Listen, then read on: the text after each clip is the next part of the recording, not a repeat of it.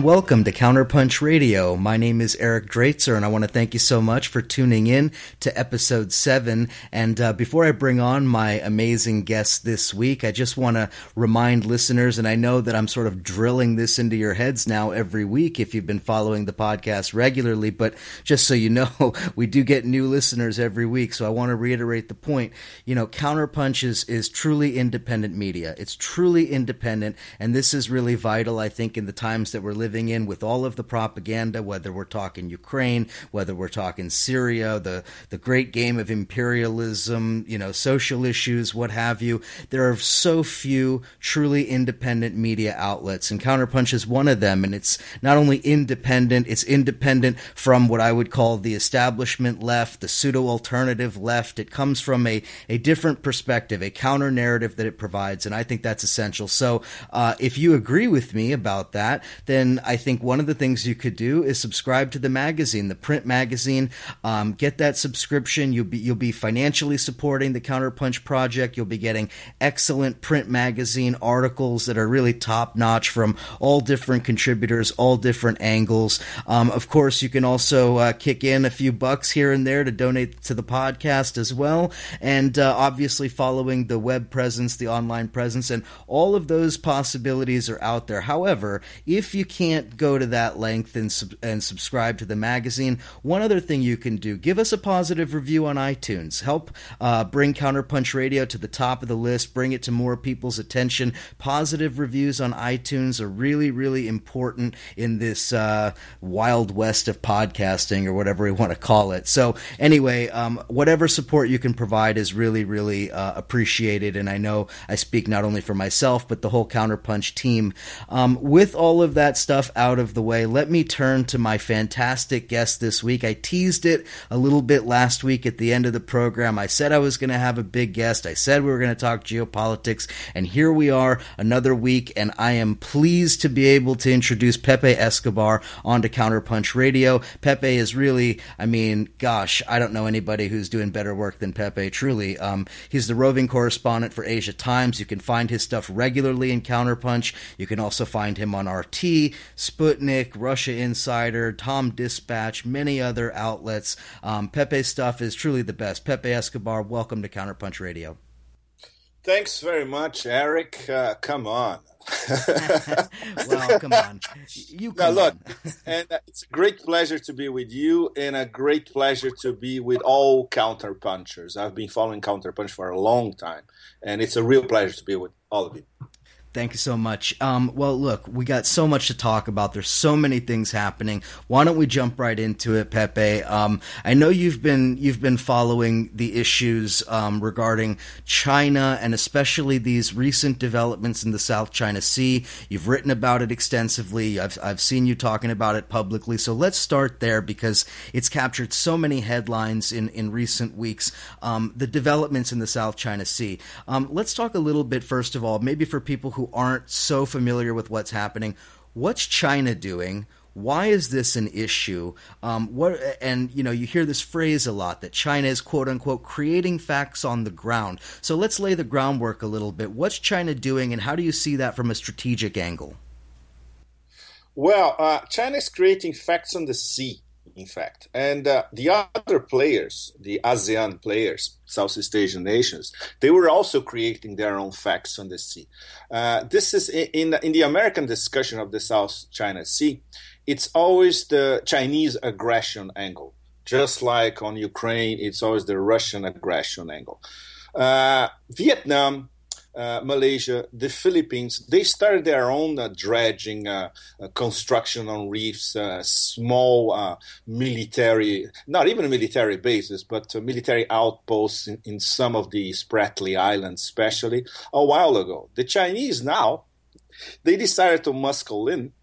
in, in terms of it's it's a much more extensive uh, reclamation project. In fact, in, in, some of, especially in some of the mini islands in the Spratlys. Why this is also important? First of all, because it's part of uh, their own negotiating position vis-a-vis the South China Sea. The the only possible diplomatic solution, which is being pursued alongside all, all the, the saber rattling is a negotiation between China and ASEAN. For instance, I'll, I'll give just an example. This week, Prime Minister of Thailand is visiting Singapore. And they were talking this week about Thailand passing the baton to Singapore in terms of negotiating, uh, top negotiating position inside ASEAN, vis a vis China, especially. And the main contention point, of course, is the South China Sea, even though Singapore is not exactly concerned, directly concerned, or Thailand as well. The Chinese position is we will negotiate bilaterally all the players, especially Vietnam, Philippines, and Malaysia. Uh, ASEAN would like to negotiate as a bloc. The problem is, even inside themselves, 10 nation ASEAN, there are five countries concerned, the South China Sea. They have their own different positions. They clash among themselves and they are reclaiming the same area inside the South China Sea. If you see if you see the map of which country wants what, what reefs or portions of the sea. It overlaps all over the place. So, what's going to happen from now on, uh, apart from uh, U.S. meddling? Everybody here in I'm in Southeast Asia at the moment. Everybody here in Southeast Asia, they know about US meddling, or they know about US interference, or they know about US interest in defending the so called uh, little guys in the dispute against the big monster China. It's much more complex than that, of course. Uh, because for the Chinese, this is directly linked with one of their Silk Roads, the Maritime Silk Road, yeah. which goes through the South China Sea. They, the Chinese say we own 80% of the South China Sea. That's extremely debatable. It's not true. Maybe it would be around 50% to maximum 60%. What they need to negotiate with ASEAN, with each ASEAN member, is uh, those overlapping areas. They are so important because there's a lot of unexplored oil and gas in these areas. This is not about the reefs. This is about energy. Once again, this is a uh, uh, it's it's the barely disguised energy war. In fact, uh, projections around you know there are many projections around here in Southeast Asia.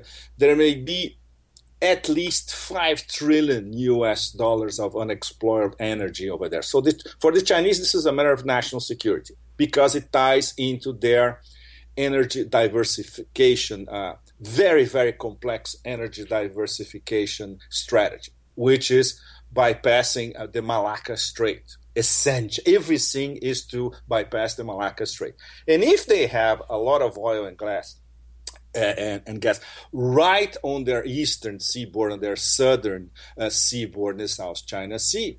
Excellent, at least for the next uh, 20, 30 years.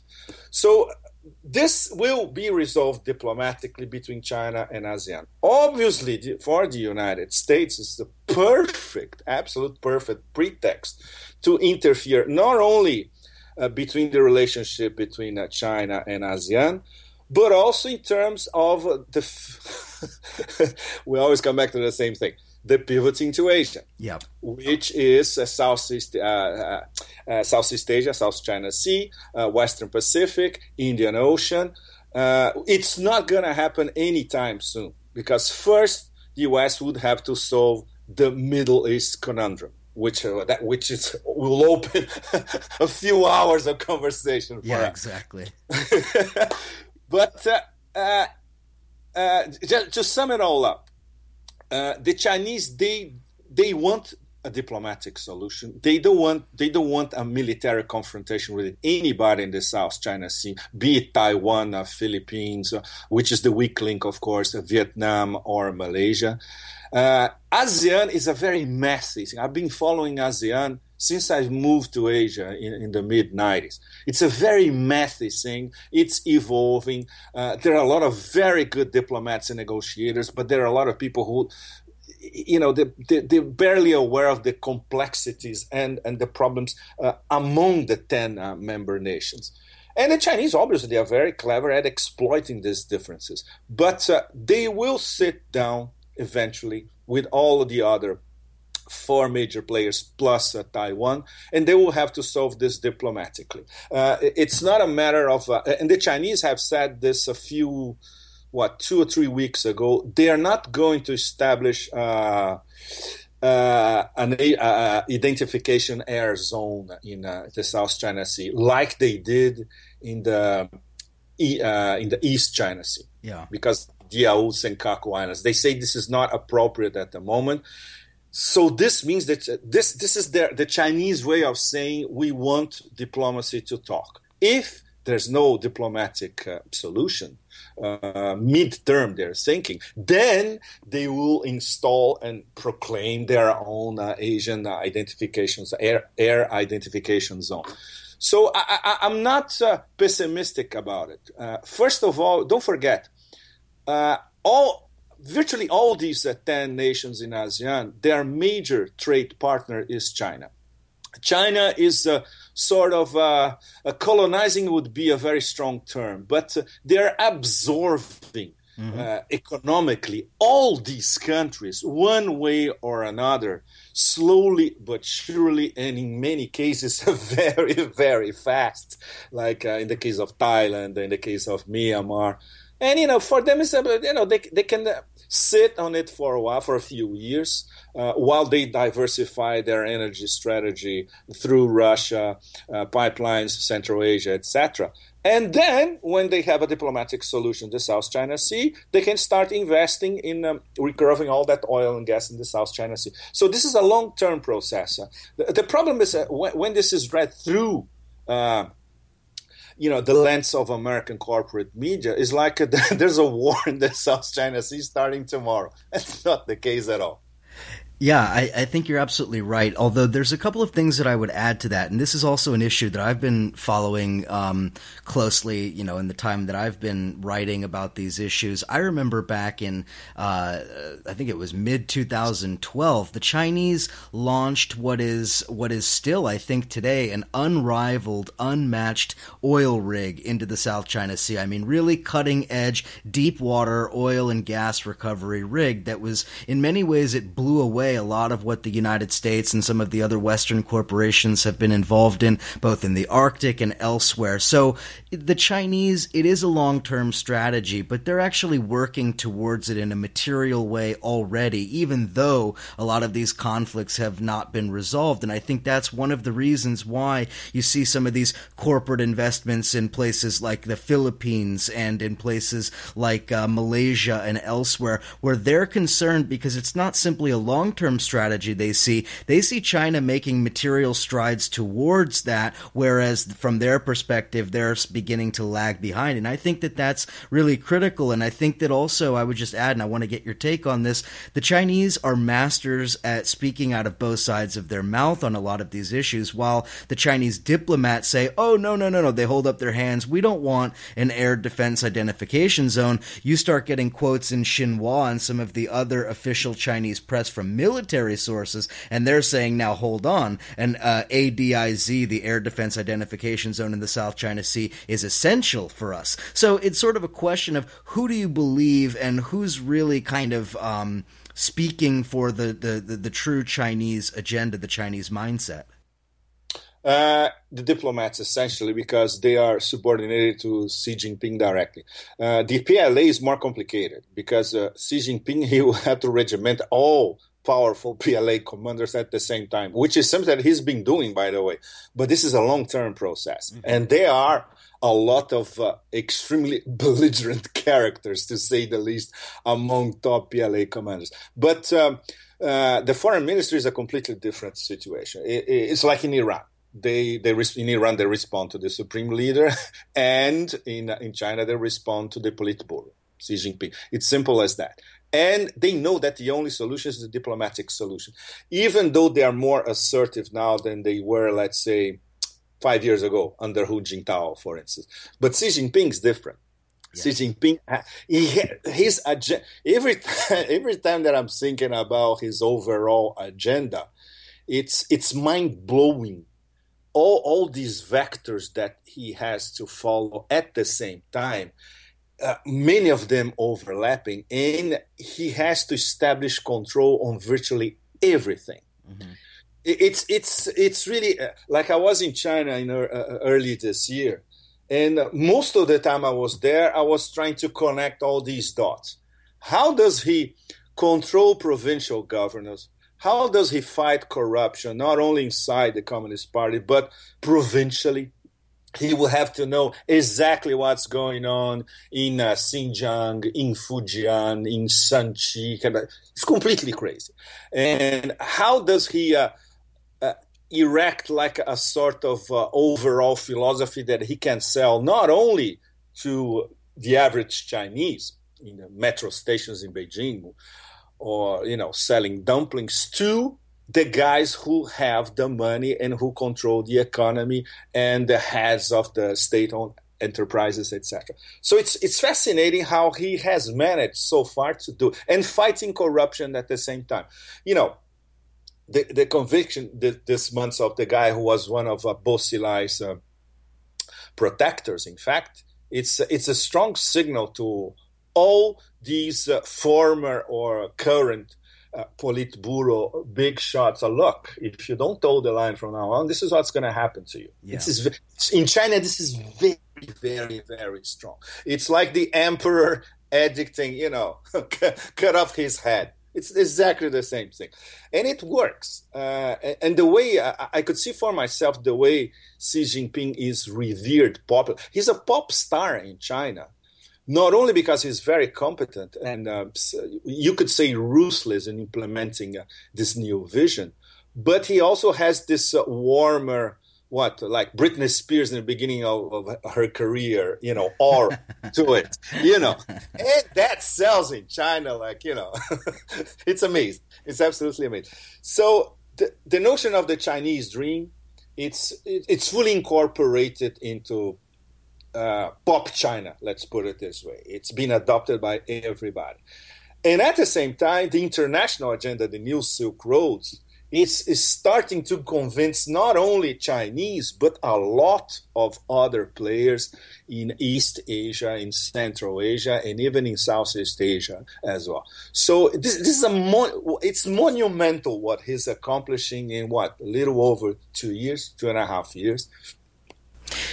Yeah, and you know, also one of the things that's interesting, and you know, it's funny. I know that you follow a lot of the mainstream press as as, as I do, and I mean, it seems almost like every week we have an op-ed or a cover story in the Wall Street Journal or the Financial Times or the New York Times, basically saying, "Well, the Chinese economy will collapse tomorrow. The the Chinese Communist Party is uh, facing internal contradictions, and it could collapse next week." You know, you hear a lot of doomsday scenarios about about China and you know the potential stock bubble and all of the rest of this stuff, and yet uh, Xi Jinping seems to kind of more or less have things in hand, at least uh, to a large extent. And I don't really, I don't really buy into a lot of this propaganda about the instability of China, either economically or politically. You're, you're absolutely right, Eric. Uh, you just need to spend a few weeks in, in China to see for yourself, you know. And and the way they are tweaking the model it's uh, it's it's like landing an Airbus in a jungle, in fact, uh, and they're they're doing it little by little. Uh, this uh, the new urbanization drive, for instance. Of course, there there will be a lot of corruption. Uh, there will be a lot of uh, misinvestment, like building ghost cities in uh, Gansu province or Xinjiang, and nobody will come. You know, of course, but at the same time, they will build functional cities, uh, mid-level, mid-size cities in important provinces in the center, for instance. I wouldn't say Tibet or Xinjiang. It's much more complicated to draw people from the eastern seaboard to work in western China. Of course, you need a lot of carrots to do that. Uh, it works, uh, especially with, with people that are not extremely skilled. Skilled workers, they prefer to stay in the eastern seaboard, or if they go to the center, they go to Sichuan province, which is booming like crazy. Mm-hmm. Chengdu, Chongqing, you know, these places. Um, and uh, long term, the, the new urbanization drive in uh, until 2000 and uh, they have projections until 2020 2025 they plan to bring from 150 million to 300 million people from the countryside in all provinces to these big cities, urbanize the country. And China is already 50, 51% uh, an urban society, will be 70, almost 70% urban by 2025. This is an amazing feat. Obviously, it has to be uh, centrally controlled. Uh, the directives are there. Uh, it means all the provin- provinces and the provincial governors they have to work very closely. Uh, and of course, they have to rein in uh, uh, speculators in the real estate market. It, it's it's so complex, but it's it's it's beginning to work little bit. You see it. There are some ghost cities. I, hadn't had the chance to go to Xinjiang this time. There are some ghost cities in Xinjiang, but there are some you know, uh, new sort of model suburban cities mm-hmm. springing mm-hmm. up everywhere in central and eastern China as well. This this is what they want essentially. They they have their go west policy, which is to let's say colonize uh, Tibet and Xinjiang, but these it, it's a desert and a, a, a Himalayan plateau essentially. You cannot put 100 million people in the desert or in the Himalayan plateau.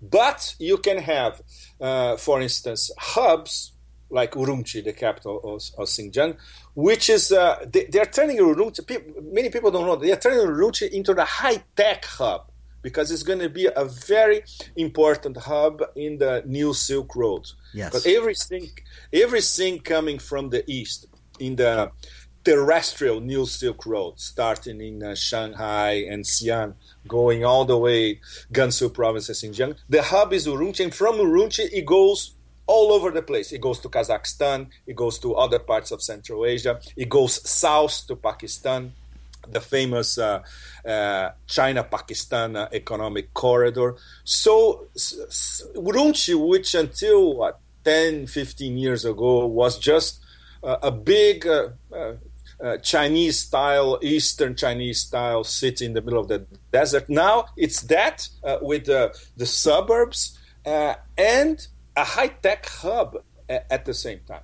This yeah people would not even think about 10 years ago and you're you're seeing an influx of a lot of um, engineering types and other types exactly. who are going to be in Urumqi to design this massive airport they're talking about because they're when they're saying a hub they're talking about a rail hub and you see that in yep. regards to this uh, this new deal between this uh, this freight corridor that's going to run Urumqi to Moscow you have this this airport they're talking about the major of course pipeline issues you know the Russians and the Chinese are talking about dual pipelines both in the east and the west. You have an Altai pipeline. You, uh, Urumqi is going to be one of the central hubs of that. Urumqi is also, in many ways, the center of a lot of the trade that the Chinese envision coming out of Pakistan's Gwadar port, with the Chi- which the Chinese are major investors and controllers of. So all of that trade coming out of the Indian Ocean is not only going to go to the east coast of China, it's going to go north to Urumqi. So in many ways,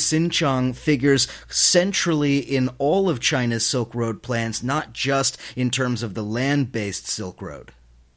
You're absolutely right. Very well put, Eric. In fact, uh, you, you managed to put the whole thing in two minutes. Congratulations. I, will await my award and medal in the mail. But um, um, you know, I think that there's there's so many angles to this, of course, because there's also this this um, simultaneous development that we've seen. I know I've written about it, you've written about it, the Eurasian Economic Union, which the Russians yeah. have pushed very strongly, and Kazakhstan figures centrally in that.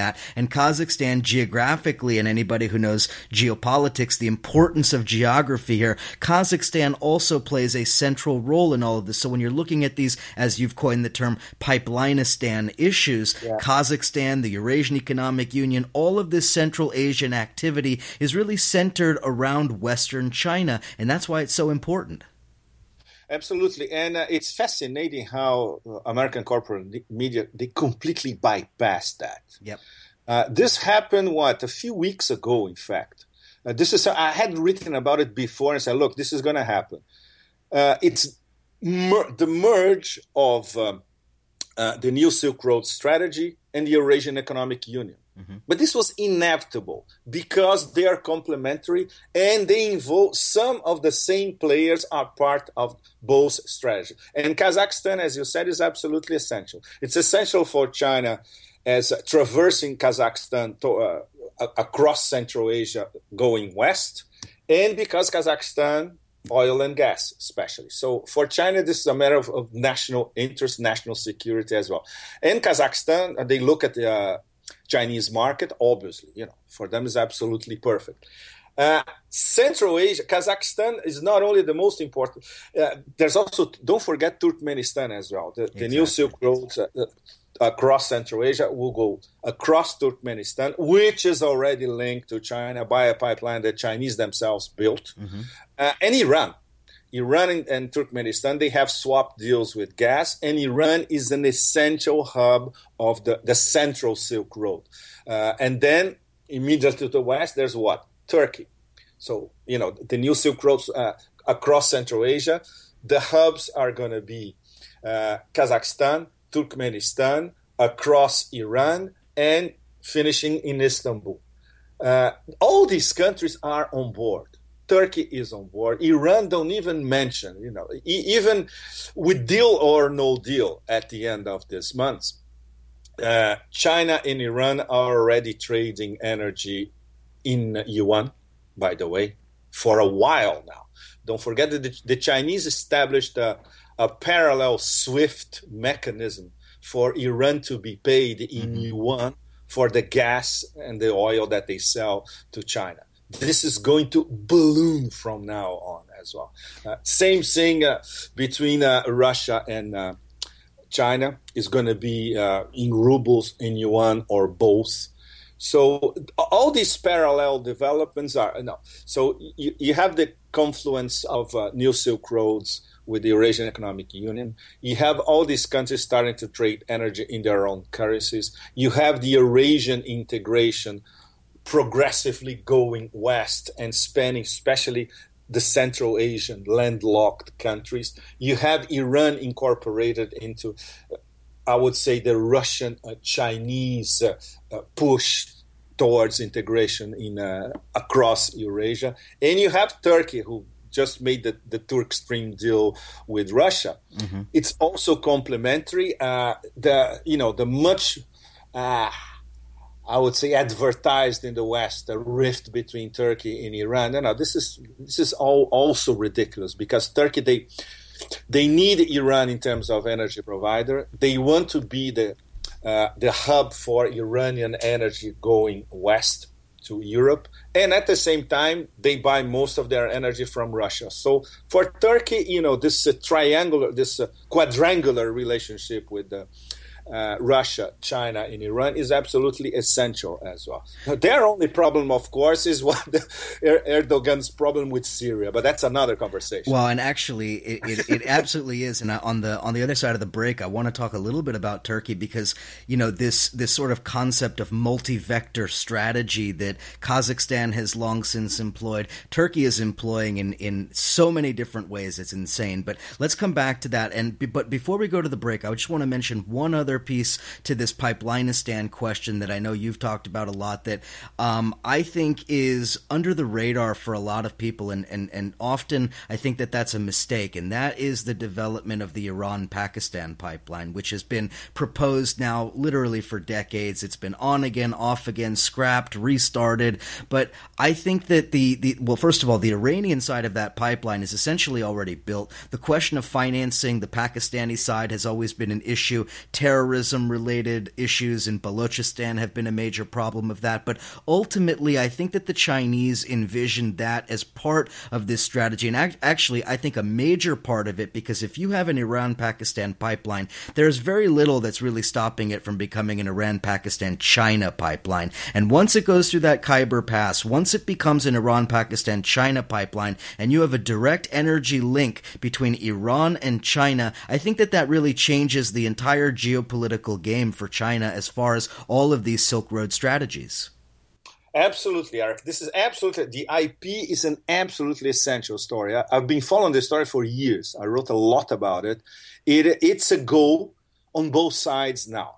The Iranian uh, stretch is already built. Yep. Uh, the Pakistanis didn't have money to build their own stretch. The Iranians uh, volunteered to finance part of it. This went nowhere until the Chinese stepped in a few weeks, uh, what, two or three months ago, and they said, no, we will build it, we will finance it. Obviously, because they are thinking, obviously, like all things Chinese, they are thinking ahead 20, 30 years, which is what? An extension of the IP from Gwadar all the way to Xinjiang. Exactly. Once again, the hub. So don't forget that this this will be parallel to the Karakoram Highway, which is one of my favorite roads in the world. in fact, uh, it's fascinating because don't forget that Karakoram Highway was built by Chinese engineers side by side with Pakistani engineers. It's fascinating. You know, they're blasting tunnels. Uh, at the you know 3000 meter high it's completely it's one of the most fascinating engineering feats anywhere in the world. So for them to build a pipeline, uh, you know, parallel to the Karakoram Highway, the Chinese can, can, do that in what four or five years.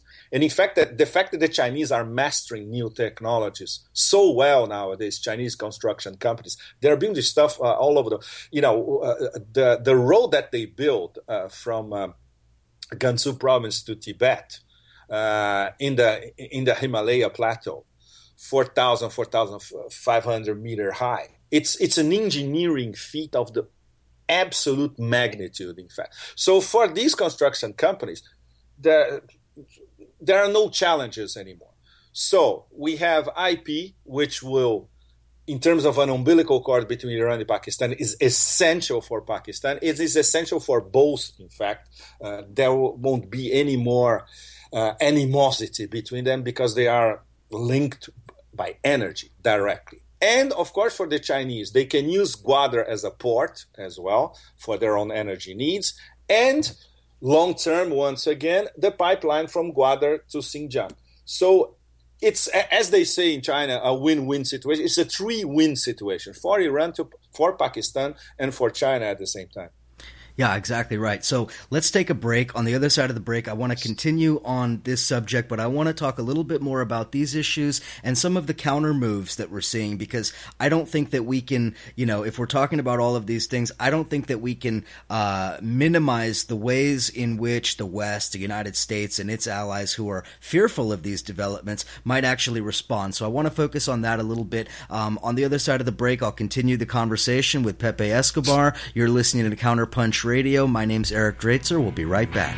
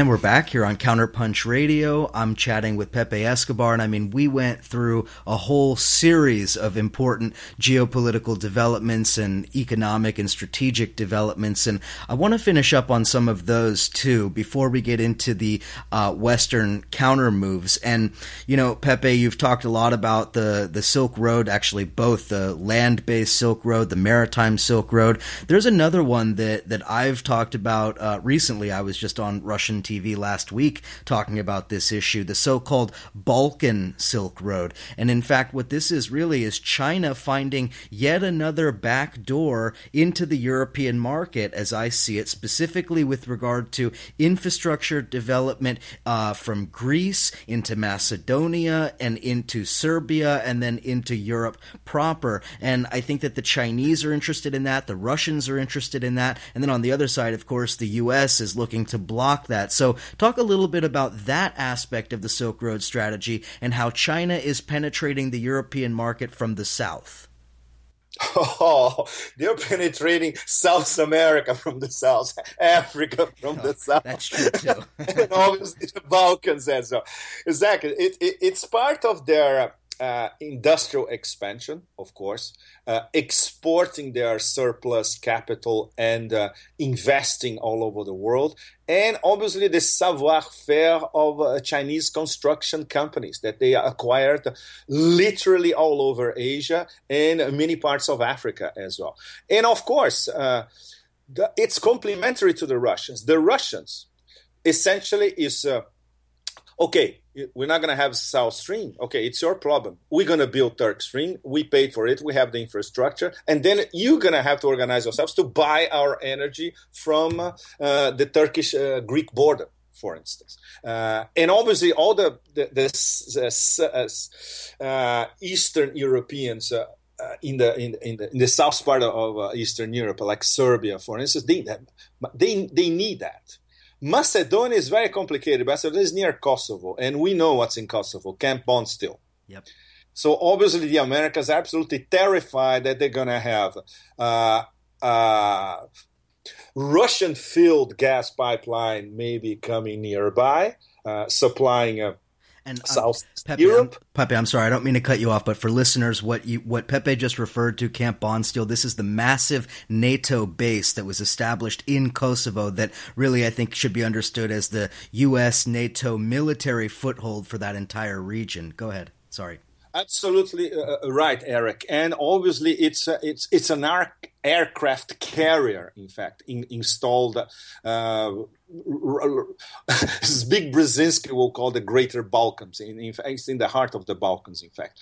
And obviously, at the same time, uh, the Chinese construction companies, which they, they see uh, a need for infrastructure development in that uh, neglected part of uh, Southeast Europe, uh, Balkans, and very close to Greece and, and Turkey as well, which they're already present in Turkey. So you can imagine how this is seen uh, in Washington, obviously, yeah. with absolute desperation, because it's another area that they thought was uh, uh, pacified uh, imperial American way because especially of, of Camp Bondsteel. Not really, not really. Just like South America, you know, when they saw that our backyard is uh, pacified. So, well, look what happened 12 years ago with uh, the pink wave in South America. Now, nowadays, South America is becoming more, more and more independent of U.S. foreign policy.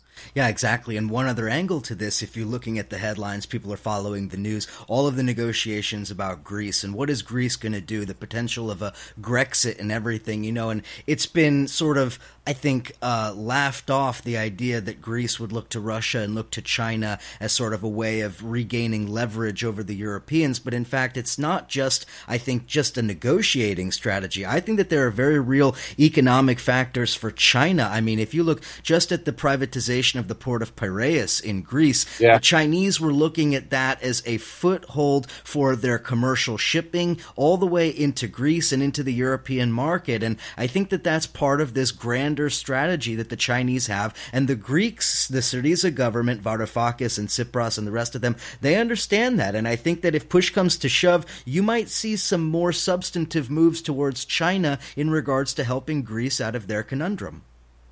Definitely, because this is part of the Maritime Silk Road as well. The Maritime Silk Road is extremely ambitious. It's it starts in uh, Fujian province, essentially in uh, southeast China.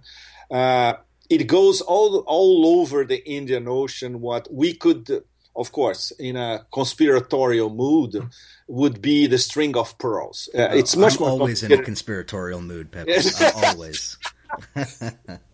uh, but even if even if it was a deliberate attempt to um, you know, build a string of pearls and a collar of Chinese controlled ports in the Indian Ocean. That's not the point. They have some strategic places that they, some of them that they manage, like uh, in uh, China, uh, ports in Myanmar.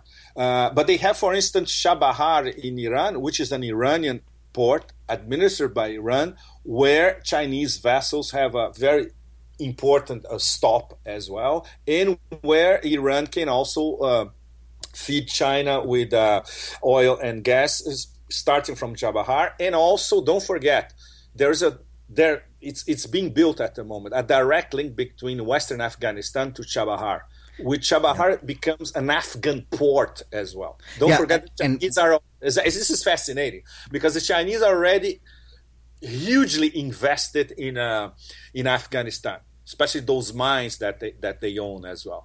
So you know, minerals instead of uh, traveling through Afghanistan, it's very complicated.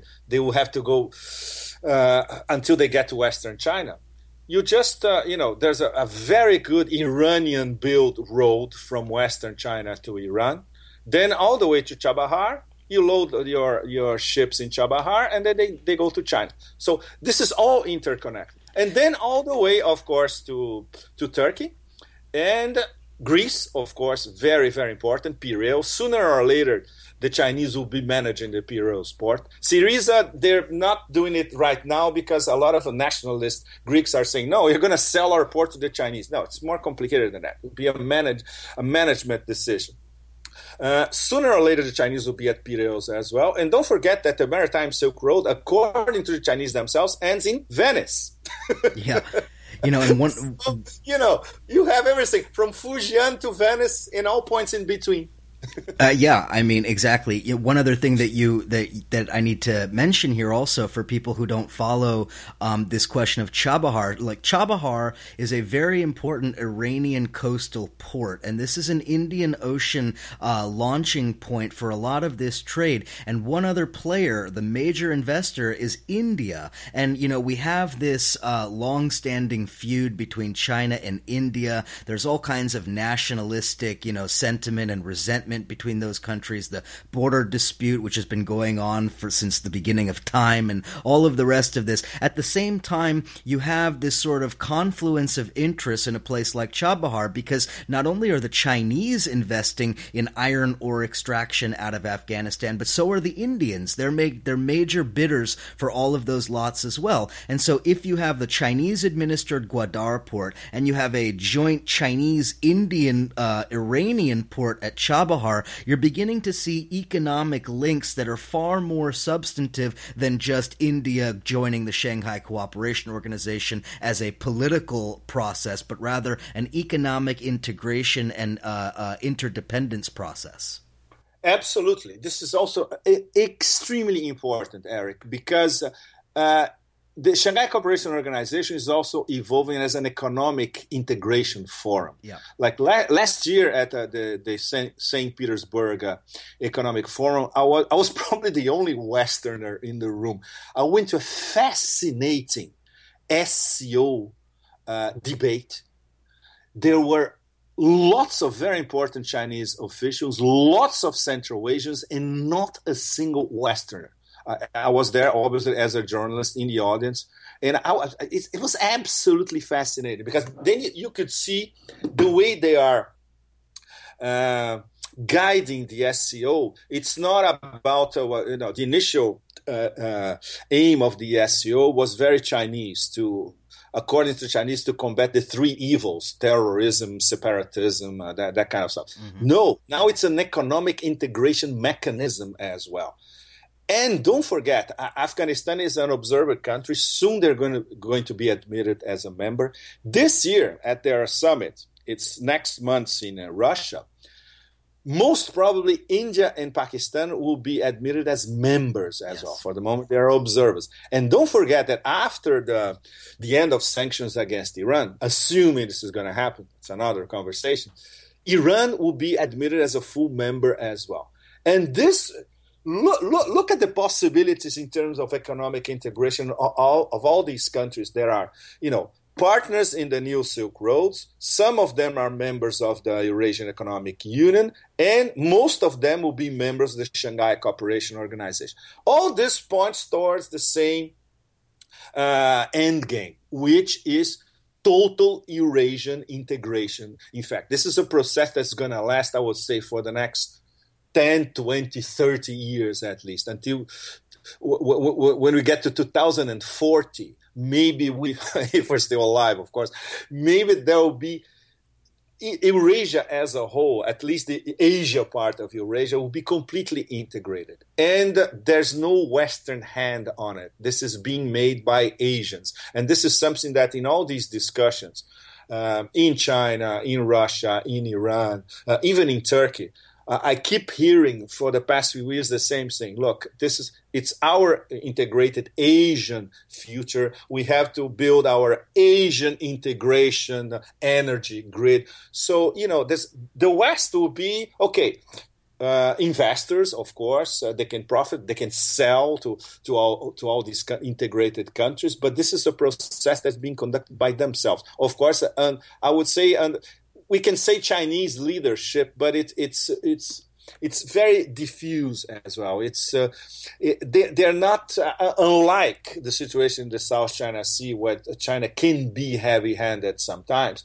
In the Eurasian integration in Central Asia, they are much more accommodating, and they also know that Central Asia it was a Russian sphere of influence. So. Mm-hmm the, negotiations between the Russians and the Chinese are, are very subtle, and they are there's a lot of mutual respect as well. And when it comes to Afghanistan, for instance, they uh, the Chinese and the Russians have been saying this for a while. Look, the Shanghai Cooperation Organization is going to solve the Afghan problem, and this is something that little by little we're going we're we're getting there, but it's slowly but surely. Once again, the Chinese have already sent missions to talk to the Taliban, the Afghan Taliban, yeah. directly directly. This is not, uh, you know, some uh, emissary from the Taliban discussing in, Qatar discussing with the Americans. This is much more serious. This is an official Chinese mission. They go to, to Afghanistan to talk to them. But okay, what do you want essentially? Obviously, the Taliban are going to say we don't know because nothing transpired from it. What they're going to say is, look, we want what we wanted from Bill Clinton in 1996, our cut. Yeah, basically, that's right. That's if right. you give us our cut, we're cool. yeah, you know, I want to I want to shift gears a little bit. I'm actually not even really shifting gears because I think this is all related. But um, the bottom line is, you know, you you affectionately refer to the Western ruling class or whatever as the the quote unquote the masters of the universe, and it's funny every time yeah. I read that I think He Man and Skeletor. But you know, the the, the point is, um, I, in my mind, there are counter moves that are that are not only just happening, but that are really rapidly developing. And I think, and I want you to give me your analysis of this. I think one of the counter moves is these these so called trade agreements that the West is pushing very heavily. And you know, here in the United States, for instance, you know, you hear a lot from especially people on the left, labor and and you know, trade union activists and others talking about the Trans-Pacific Partnership and the TTIP and the you know these trade agreements and how bad they are for labor and how they're really a corporate, you know, sort of supranational uh, uh, uh, infrastructure, if you will, legal and otherwise. And all of that is true, and all of that is absolutely important. But I also see these as an integrated strategy that the West is using to counter all of these Eurasian developments. Because if you see Eurasia coming together, the New Silk Road, the Maritime Silk Road, the Eurasian Economic Union, all of these things, what can the West really do to stop that? Well, nothing. What they can do is have the countermeasure of this global trade architecture that they dominate through their corporate control that allows them to maintain a form form of economic hegemony simultaneous or in parallel to this Eurasian integration. That's happening in the Pacific sphere with the Trans Pacific Partnership, in the Atlantic sphere with the TTIP and the TISA. So, talk a little bit about these trade agreements. I know you've written about them recently and how they relate to this Eurasian integration process. Uh, that's it, uh, Eric. Absolutely. This is NATO on trade. And it's seen as NATO on trade in Europe, uh, it's seen as NATO on trade in many parts of Asia, especially, I would say, especially Japan and Malaysia, which are the top two Asian nations that uh, they are extremely uh, wary of uh, all the provisions of the TPP, the Trans-Pacific. In Europe, uh, it's very it's fascinating because uh, for what a year a year and a half or so, I've been talking every time I go to the countryside, let's say in France, in Italy, or Spain, I talk to high quality agricultural producers, and they all tell me the same thing. We know exactly what that is. It's Monsanto Cargill and all those uh, mm-hmm. big shots coming here and you know taking over our lands with GMOs and etc. And we're going to disappear sooner or later. Uh, so the countryside, in, especially, especially in Southern Europe, they know exactly what uh, TTIP is all about. Uh, for big corporations, it's fantastic because we all know that, and everybody in the US knows, everybody who's, who's following the news in the US knows, it has been uh, negotiated in secret. There's no transparency at all. It's a bunch of corporations, essentially. Um, and, and that's and that's why the American government or the current uh, administration is, is so eager to sign it because that's it. You know, we're going to create jobs in America. In America, you all know this is going to reduce jobs in America. Of course, everybody of course. knows that because this the it's more delocalization of uh, big American corporations and taking over uh, special sectors that they haven't been they haven't managed so far to take over, like agricultural in Japan or the auto industry in Japan and agriculture in Europe, especially, and inundating Europe with GMOs, which uh, for uh, the average European, this is absolutely they absolutely freak out when, when, when, they start to know the details of the TTIP. The TTIP is never discussed in a major European media. Like you won't see a serious discussion on uh, the major British, uh, Italian, uh, French, or Spanish or German newspapers. You know, don't forget that most uh, uh, German corporations are in favor of TTIP. So, in, in terms of the average European citizen or the average Eurasian citizen, it's an absolute disaster. It will be in terms of uh, American jobs disappearing down the drain uh, once again. And it is a concerted strategy. It's being discussed as we speak at the Bilderberg meeting in Austria mm-hmm. this weekend. Uh, I wrote about this, uh, I, I, think yesterday, I, I, published yesterday a piece making the link between the, the G1 plus uh, dominions in Germany, so called G7, and Bilderberg. At the G1, they were discussing TTIP. At Bilderberg this weekend, they're discussing TTIP as well. Uh, the fast track uh, vote in the US is going to be very, very important. Uh, the Republicans might throw a spanner in the works, but uh, maybe this thing was going to pass. So this is this is going to be the Obama administration legacy in terms of look, we're going to implement NATO on trade and it's a multiple treaty. And the fact that WikiLeaks leaked this week the uh, they leaked the health annex to the TPP, mm-hmm. in fact, the, the Trans-Pacific, and it's a, it's an absolute disaster. It's big pharma ruling everything. So, and this will apply to big agriculture ruling everything as well. So, so this is the so-called industrialized West response to Asian integration. We're going to try to lock up uh, global commerce in an Atlanticist way as a way of uh, trying to prevent Eurasian integration, which is what the Chinese and the Russians have been trying to sell the Europeans for a while now. It started the president putting that famous. Uh, uh, it was not even a metaphor, as a direct reference to the uh, Lisbon to Vladivostok Eurasian integration. This was seven, six or seven years ago, if I if I mm-hmm. remember correctly. And this metamorphosed into the New Silk Roads, which is exactly the same thing. The New Silk Roads is Madrid to Shanghai. Let's put it this way. It's exactly the same. It's Eurasian integration with Western Europe integrated with Asia. Uh, not only uh, uh, evil terms, uh, the Maritime Silk Road, but especially overland. And that's why all these uh, high speed rail, uh, frantic Chinese led high speed rail, including the Trans Siberian as well. the Trans Siberian at the moment is six days uh, in high speed rail is going to be less than two. So you can ship anything from Europe to uh, Eastern China in less than three days.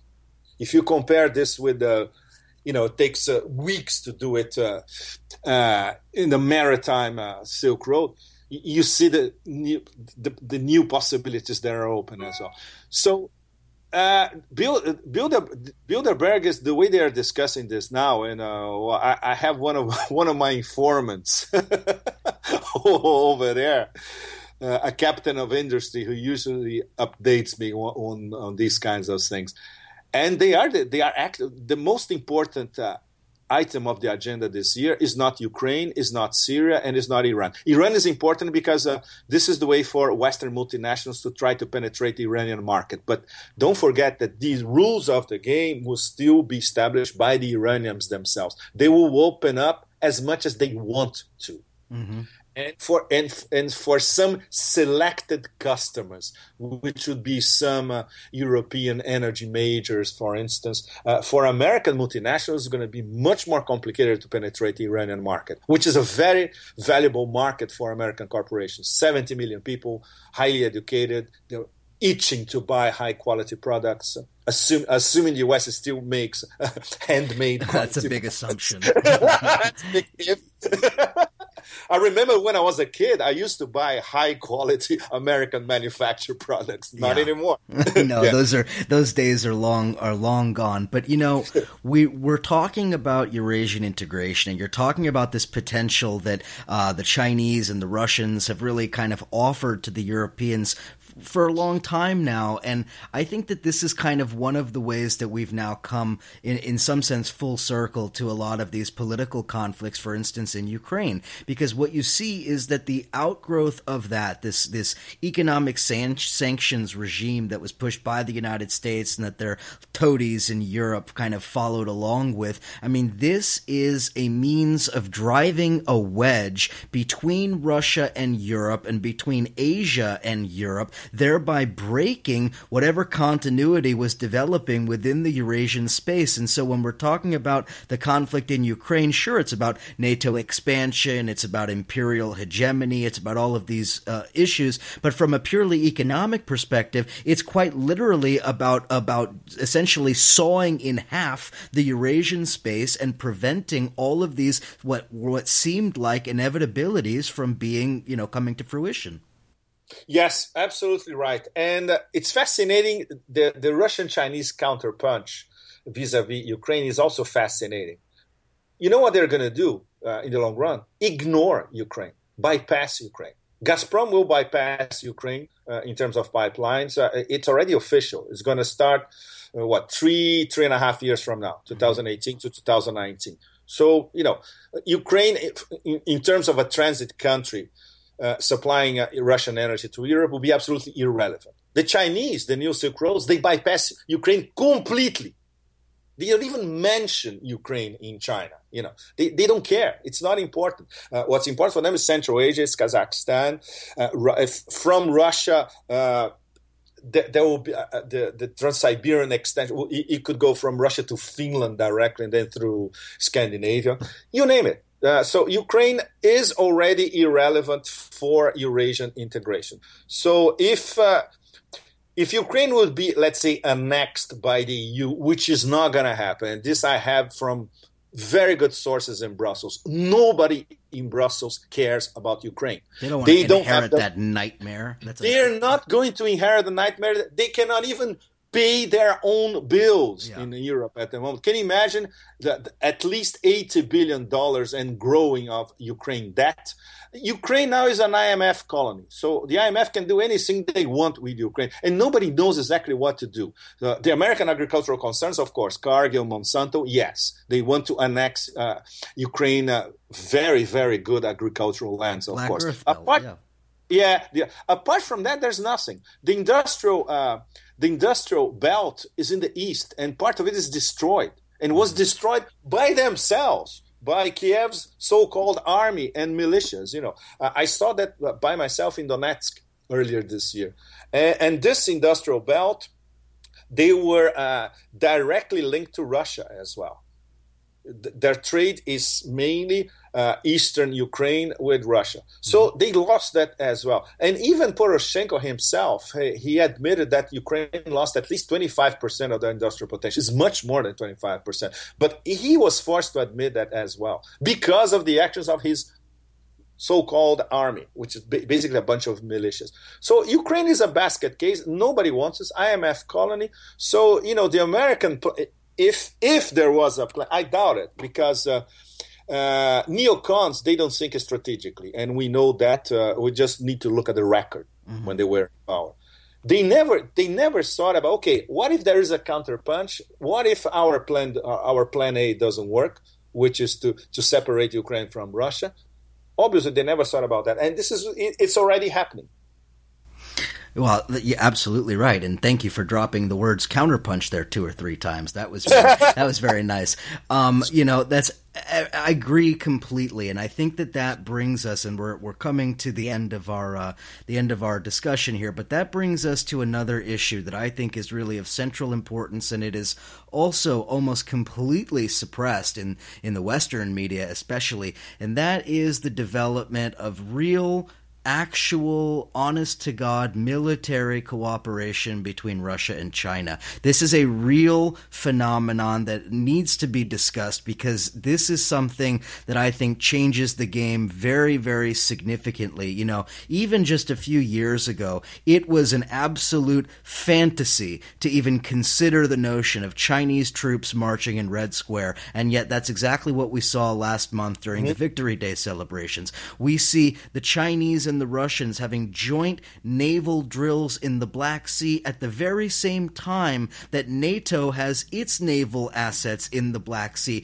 essentially sending a very clear message. You see Russian jets buzzing U.S. naval vessels in the Black Sea. You see Russian naval vessels participating in naval activities with the Chinese in the South China Sea. All of these things are happening simultaneously, and I don't see any way that that is not a clear indication of not only an economic partnership that's developing, but a true military strategic alliance. Now, they will never call it that. They're not at the point where they're willing to admit that publicly, but de facto, that's what we're seeing. And to me, this is a counterweight to NATO. This is the development of a non uh, Western hegemonic military strategic system. Absolutely right, Eric. And tell that to neocons in the US, you know. Once again, the, you know, they're specialists in uh, devising their own blowback. It's it's fascinating. It happened in Iraq, it happened in Afghanistan, it happened all over the Middle East, and now it's happening across Eurasia, in fact. So as uh, the two processes in parallel, the the Chinese modernizing their armed forces and especially relying on very very good asymmetrical uh, setups like you know construction of uh, nuclear submarines in a secret Fujian base, that kind of stuff to patrol the South China Sea and eventually send them to the uh, to the Indian Ocean as well. Um, they they know that they cannot fight the the U.S. militarily up front, and they don't. They will never even think about it.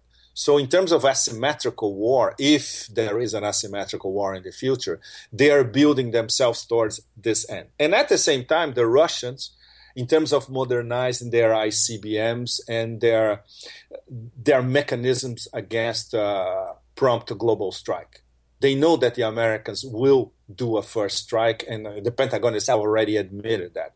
So the Russians have been working on, on this secretly for the past two or three years at least.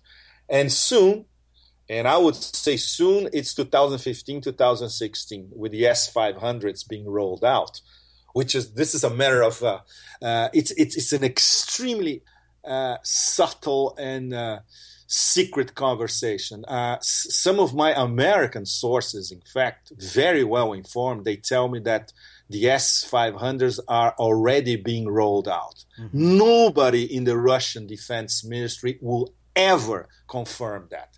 And I talked uh, I talked about that in Moscow. No answers at all. Assuming they will be rolled out in 2016, which is next year, this means that from next year onwards, Russia will be virtually invulnerable to anything the Americans can throw at them and obviously the people at the Pentagon they know that. And let me so, just uh, I just want to yeah. add real quick for for listeners. Yes, the S five hundred, and this is an important distinction here. This is not simply an upgrade of the S four hundreds. This is an entirely different kind mm-hmm. of system, and the S five hundred and the S four hundred, which is a clear uh, defense system, a missile defense system. These are envisioned as working in parallel, not with the S 500 replacing them, but as them working together within a cohesive, uh, call it a defensive slash offensive strategy. Exactly, and uh, exactly, it's it's a missile defense system, but it can also be a missile attack system exactly. at the same time. You know, yes, it's it, much more sophisticated than the S four hundreds, which, by the way, uh, the Russians are selling to China. Yep. And the S three hundreds they are selling to Iran, and Iran has their they have their own system which is similar to the S three hundreds, and the Iranians tell me we we are even better than the S three hundreds. Well, anyway, so in, in terms of the uh, convergence, military convergence of China and Russia. Uh, this we, we have to add Iran to that as well because Iran they buy weapons from uh, from Russia, uh, and now from now on, after the end of sanctions, it will be a free for all. Uh, this fits into the pattern of uh, let's say an Eurasian integration defense grid in parallel to the Eurasian integration energy grid as well. So everywhere you look from all angles, it all points towards convergence. It, it's fascinating. It's, it's absolutely fascinating. Uh, and of course, the Pentagon, what, what, what do they have? They have prompt global strike, which is a, a, a an offensive uh, first strike capability that they the Pentagon already said they would be willing to deploy. They are always thinking in terms of uh, it's it's it's a paranoid Doctor Strangelove mindset all the time. Eh? Uh, it's Russian aggression, it's Chinese aggression, so we're going to counter uh, aggress their aggression with our own aggression. It's mm-hmm. completely crazy. You know, it's like a Dadaist manifesto uh, applied to, to to militarization. no, no, it's so uh, no. When you follow this every day, Eric, sometimes uh, you know I have to uh, my metaphors would go towards André Breton and Tristan Tzara, you know, surrealist and Dadaist, yeah. instead of going to Sun Tzu and, yeah, or so, all these guys. You know? Some kind of auto, automatic automatic artwork, you know, just put the pen exactly. on the paper and just move your hand and see what comes out of it. um, well, I could probably we could probably do four more hours on all of these developments, but I, I think we're out of time. So, um, but I would uh, obviously love to have you back on. I'd love love to talk about a Thank bunch you. of different stuff as well. I mean, look, we didn't even touch the Turkey question because I think yeah. that um, there's so many angles to Turkey, not only with regard to the energy issue, but with regard to the their neo-Ottoman psychosis that Erdogan is pursuing, and all of the rest of this. But let's leave that for another time. Um, Pepe Escobar, again, I want to thank you for coming on Counterpunch Radio, listeners. I mean, you heard it here. I mean, Pepe is the best. I mean, his stuff is everywhere. Asia Times, he's the roving correspondent. You can follow his work there. Uh, of course, Counterpunch carries Pepe's stuff regularly, RT, and many other places as well. Um, Pepe Escobar, thanks again for coming on Counterpunch Radio.